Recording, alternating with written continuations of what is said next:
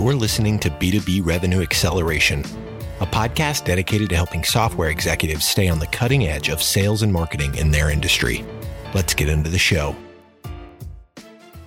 Hi, welcome to B2B Revenue Acceleration. My name is Aurélien Mottier, and I'm here today with Tina Bean from Kickfire. How are you today, Tina?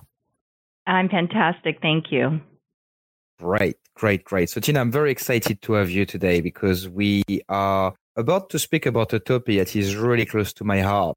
I'm hearing a lot about it at the moment, so I can't wait to uh, to pick your brain up on it. But it's about the importance of sales and marketing alignment in an account-based marketing plan.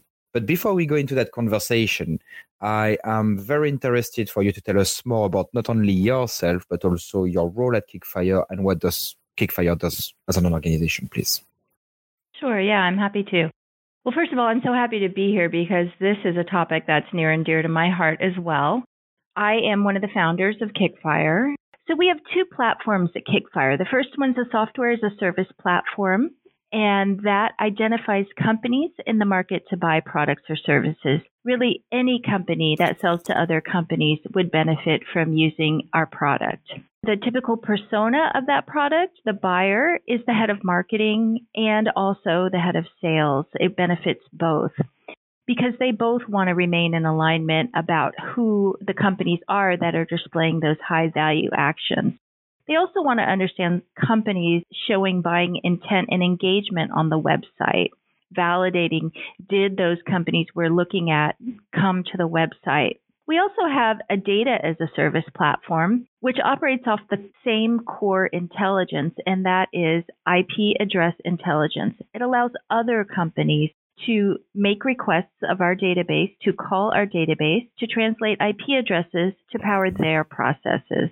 And so the typical buyer for that product is the head of product. And the data as a service usually powers their application. So there are a lot of far reaching capabilities within this product. The type of company that would benefit from it is any company that sits inside of the account based marketing spectrum. The data as a service platform is used by companies that do targeted display, website content personalization, predictive intelligence, form enrichment, intent, and so much more.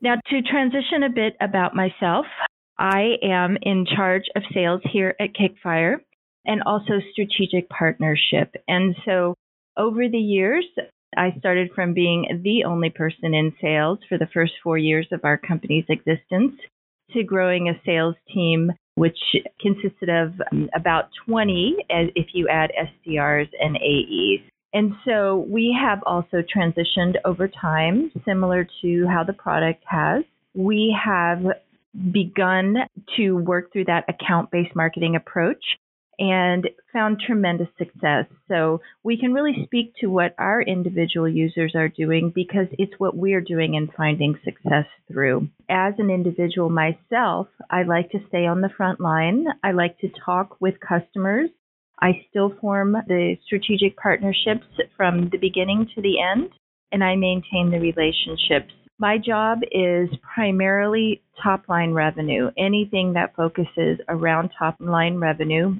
and anything that focuses on the strategy of the product and how we fit in the market.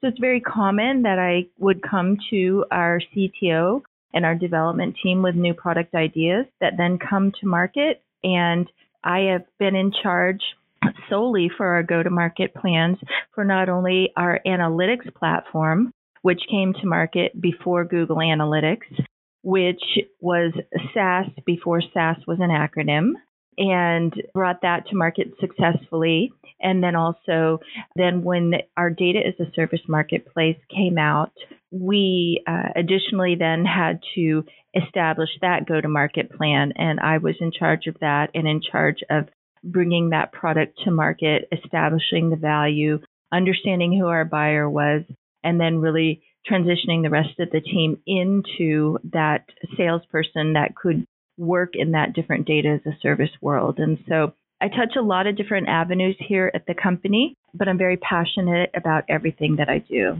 Well, that's wonderful, Tina. Thank you very much for that. So, mm-hmm. ABM or account based marketing seems to be a, a bit of a buzzword at the moment. We, we're hearing a lots of people talking about it. We're hearing a lots of people telling us that they are doing account based marketing, but then when we look at what they are doing, it's a smarter type of marketing, but still not account based really from our perspective. Um, mm-hmm. and, and obviously the conversation today is about the importance of sales and marketing alignment in, in that account based strategy. To be completely honest with you, I don't know if I'm sitting comfortable with just account based marketing as, as a definition of the process. We, we tend to call it account based everything because we believe that the, the sales element of an ABM strategy is extremely important. Getting this feedback from the field, having your salespeople, your, your, your, your sales reps or your sales, your account manager, if you will, being able to bring you back feedback in order mm-hmm. to accelerate in order to fine tune, in order to better your ABM approach from, from our perspective is very, very, very important. And, and, and the only way to make it very successful. So I'm very interested, Tina, to understand your thought on that. Sure. Yeah, absolutely. Well, sales and marketing alignment, I think, is actually even easier with the account based marketing approach when you have tools that speak to both mindsets. And so when we talk about account based marketing, it traditionally starts with the strategy of identifying key accounts. And that is a collaborative effort between uh, sales and marketing. It's important to get the salespeople's buy off on what is a good account. Then to create that marketing approach. Traditionally, it can go, be in the form of a marketing automation drip campaign. It can be targeted display. It can be anything around understanding intent data, all going into the identification of that account. Are they engaging? So, really, the most important thing if we talk about KPIs with account based marketing is engagement, engagement, engagement. Mm-hmm. And that engagement can come in the form of, of course, um, activity on the website or in the broader internet of the whole. Kickfire understands through its listening agent, our live leads platform, our software as a service platform, we can understand all types of engagement to the website. And the good news is we can segment that engagement, engagement that came through a marketing automation campaign or through pay per click or any type of a retargeting or campaign that could be out there. So the beautiful part of the web is it's trackable. Every action can be recorded and traced. And that then indicates engagement. And spikes in engagement or surges in engagement could indicate buying intent. That's really where the handoff from marketing to sales takes place. Then within that, it's up to the prowess of the salesperson and their approach into the buying center of the company to then take that through to the close. Now, there are multiple messages that marketing can create as buyers get into different stages of the sales process. As they go deeper down the funnel, content can be syndicated that can speak to their different sections of the buying journey. And so, what you're trying to do is foster additional engagement, keep the buyer interested from the marketing point of view by sending different point, pieces of information. And then, meanwhile, the sales team is working through that process as well in trying to create that value prop, construct the right solution, and then work towards that sale. So I see a tandem process happening. I see, first of all, the joint effort of sales and marketing to create that target list then you take a parallel approach, marketing, creating the content to get the buyer to the website, and then to create different content messages as they flow through their journey, their buying journey. All the while, sales then in contact with the buying centers within the company. And we know through the series Decisions Waterfall that was recently released that it's very typical that there would be multiple decision makers in that buying uh, committee on within the company. As that buying committee is working through the process with the salesperson, they are getting also that messaging from marketing, and that should align all the way through the sales cycle to the close. Okay. Well, that's that's uh, that's a very thorough approach. I, I, I, think you covered actually everything that we do have or we do suggest in our process. That's that's that's a very thorough, very clear way to put it together. So thank you very much, Tina, for that. Oh, sure. Also- and I should just mention, if I could, you know, there are additional tools, of course, that can be added and inserted into the marketing stack. And all of those tools, you know, whether it's predictive at the top or whether it's a solution in the middle that's really doing uh, attribution. But really, the most important thing is to get those eyes and ears into the website to understand engagement. And of course, everything's sitting in that CRM. Well, absolutely. It's about it's about it's about joining the dots, I guess, in a way. It's about it's about making sense of information and any indication that you could have from a different channel, from from one channel to another, trying mm-hmm. to put them together, trying to make sense of it, and then communicating internally to make sure that that information is shared with the right individual. So is either marketing or sales, but giving that information to empower people's conversation with the prospect at the end of the day and, and make that conversation more and more targeted. So but that, that's wonderful. Thank you very much, Tina, for that. We we also had conversation around ABM at scale. So how do you scale up your ABM process? And and I think it's becoming obvious that ABM at scale can't be done without the support of a good technology tool or, or a good technology stack, because it could be a stack of tools working together, of course. Um, That's right. How can a company make sure that they sh- choose the right tech stack to support their ABM campaign without having to manage too many providers or getting lost in their campaigns? Well, that's a good question that relates to the size, the relative size of the company you're talking about.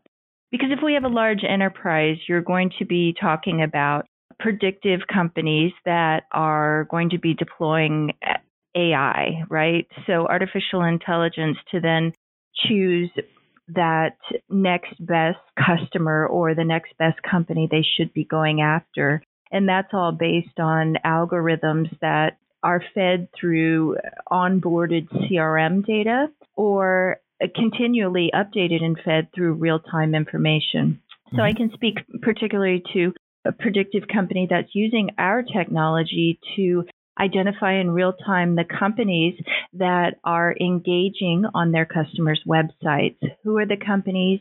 What is their intent journey look like? What does their journey through the website look like? And what kind of a company are there? What's their industry? What's their revenue? What's their number of employees so that they can understand relative size? They're taking that data and then feeding it back into their predictive modeling in real time to then produce lookalikes who could also be like this to expand that footprint of the target audience. Now, typically, then they would deploy a methodology from there, could be targeted display to try to go after them, could be a nurture campaign, could be a content syndication company.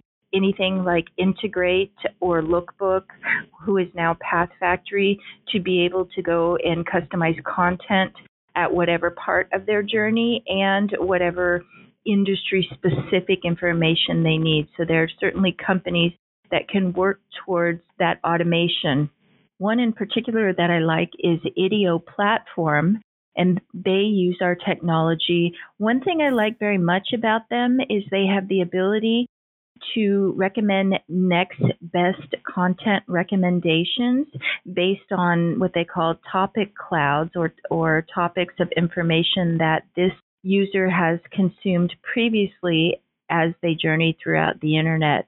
And so mm-hmm. that has the ability to suggest recommended content, not only content, but also recommended emails for a salesperson. So that then enables ABM at scale, right? It takes AI, it takes machine learning to understand habits, and then it takes the artificial intelligence then to put together other possible candidates or companies. Now, when we talk about mid sized companies, we're going to be thinking differently because oftentimes they're not going to have a seven figure budget uh, to deploy those platforms that I was previously talking about.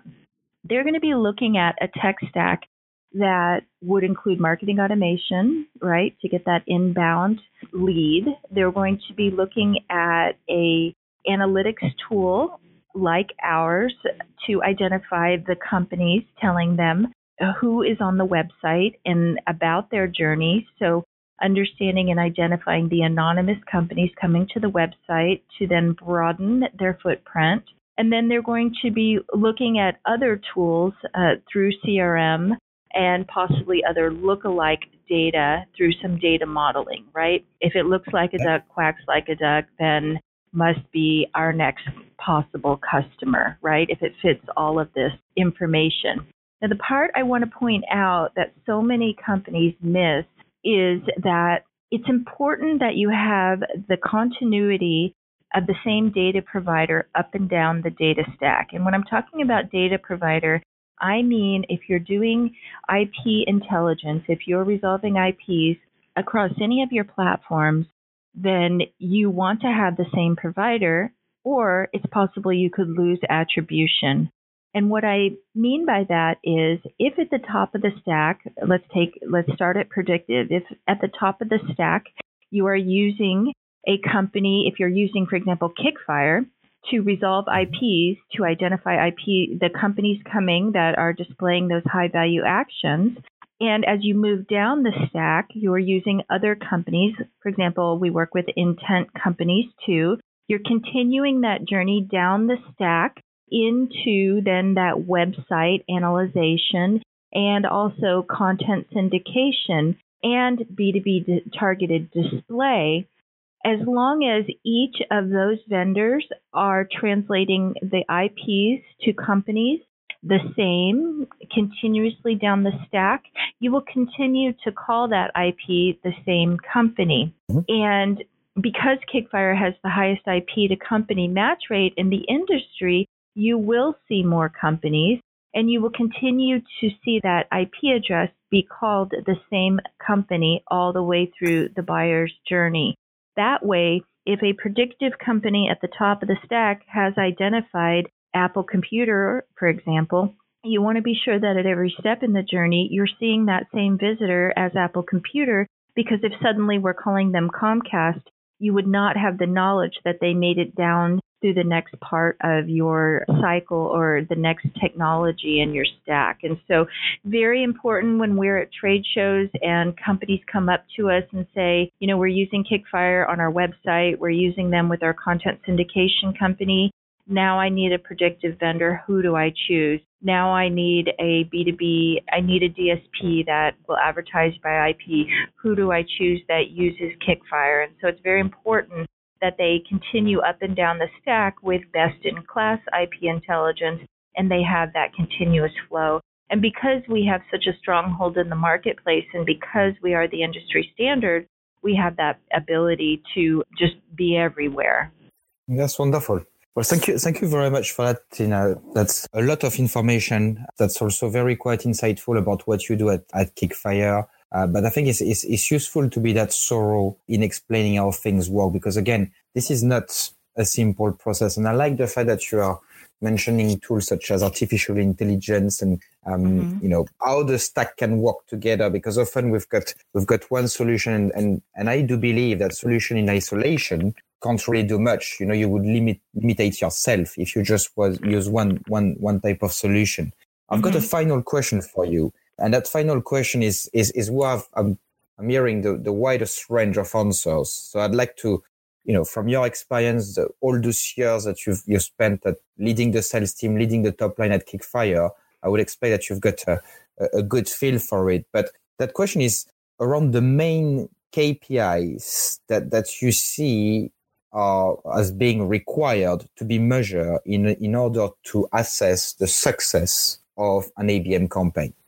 You know, it is simply engagement, engagement, engagement. And that engagement can come on the individual company's website or it can come through content consumption on the broader internet as a whole.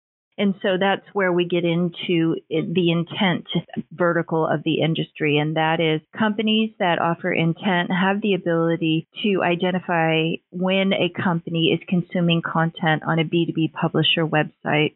So, mm-hmm. for example, if you sell a, a very targeted B2B product or service and there are companies engaging, consuming multiple pieces of content around this, uh, with indicating that they could be in a, beginning a buying cycle. That's really where you want to begin, right? You want to begin with predictive is great. Predictive relies, uh, traditional old school predictive relies on what happened in the past, right? That onboarded CRM data. The mm-hmm. predictive mm-hmm. companies that are succeeding now are the ones that also have that real time feed into the website and they join intent data. So, really getting their fingers on the pulse of engagement. Are companies engaging? Are multiple decision makers within that company engaging? What kind of content are they engaging in? With that in mind, then targeting that journey and that experience towards exactly what that company is looking for and the type of content. So really engagement is the best KPI that I can see as I look to the market. Okay, very good, very good. Do you have a do you have a way to measure that? Do you do you suggest? Sure, absolutely. That's what we do. so yes, absolutely. You, you, definitely you definitely need to get a tag on your website if you don't, an intelligent tag that translates anonymous visitors to companies because you need to know who's engaging and you need to understand then based on for example, we have what we call a watch list report that can identify relative engagement in a period over t- period time frame. For example, from this month to last month, is there a surge in activity? If so, then we surmise a, this could be a buying um, engagement or a buying interest. Is there potentially a, a decline in activity?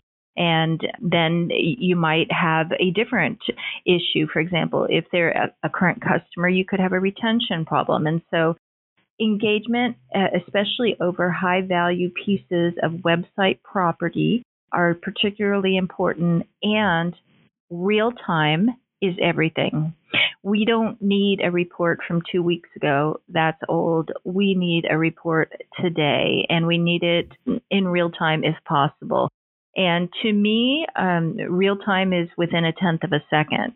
To other companies, real time means something different, but real time is at the point of engagement, and that's what we offer. Okay, that's wonderful.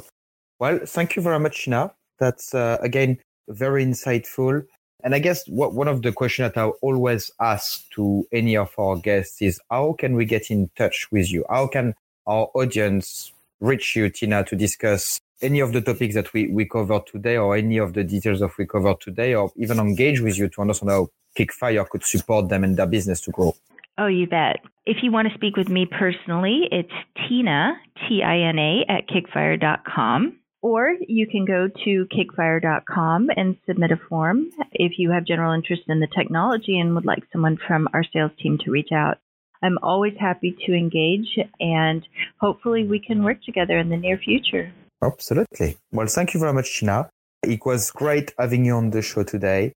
So I hope we're going to have the opportunity to get together again and carry on those conversations. Thank you so much. I appreciate your interest. I appreciate you calling me. Operatix has redefined the meaning of revenue generation for technology companies worldwide. While the traditional concepts of building and managing inside sales teams in house has existed for many years, companies are struggling with a lack of focus, agility, and scale required in today's fast and complex world of enterprise technology sales. See how Operatix can help your company accelerate pipeline at operatix.net. You've been listening to B2B Revenue Acceleration. To ensure that you never miss an episode, subscribe to the show in your favorite podcast player. Thank you so much for listening. Until next time.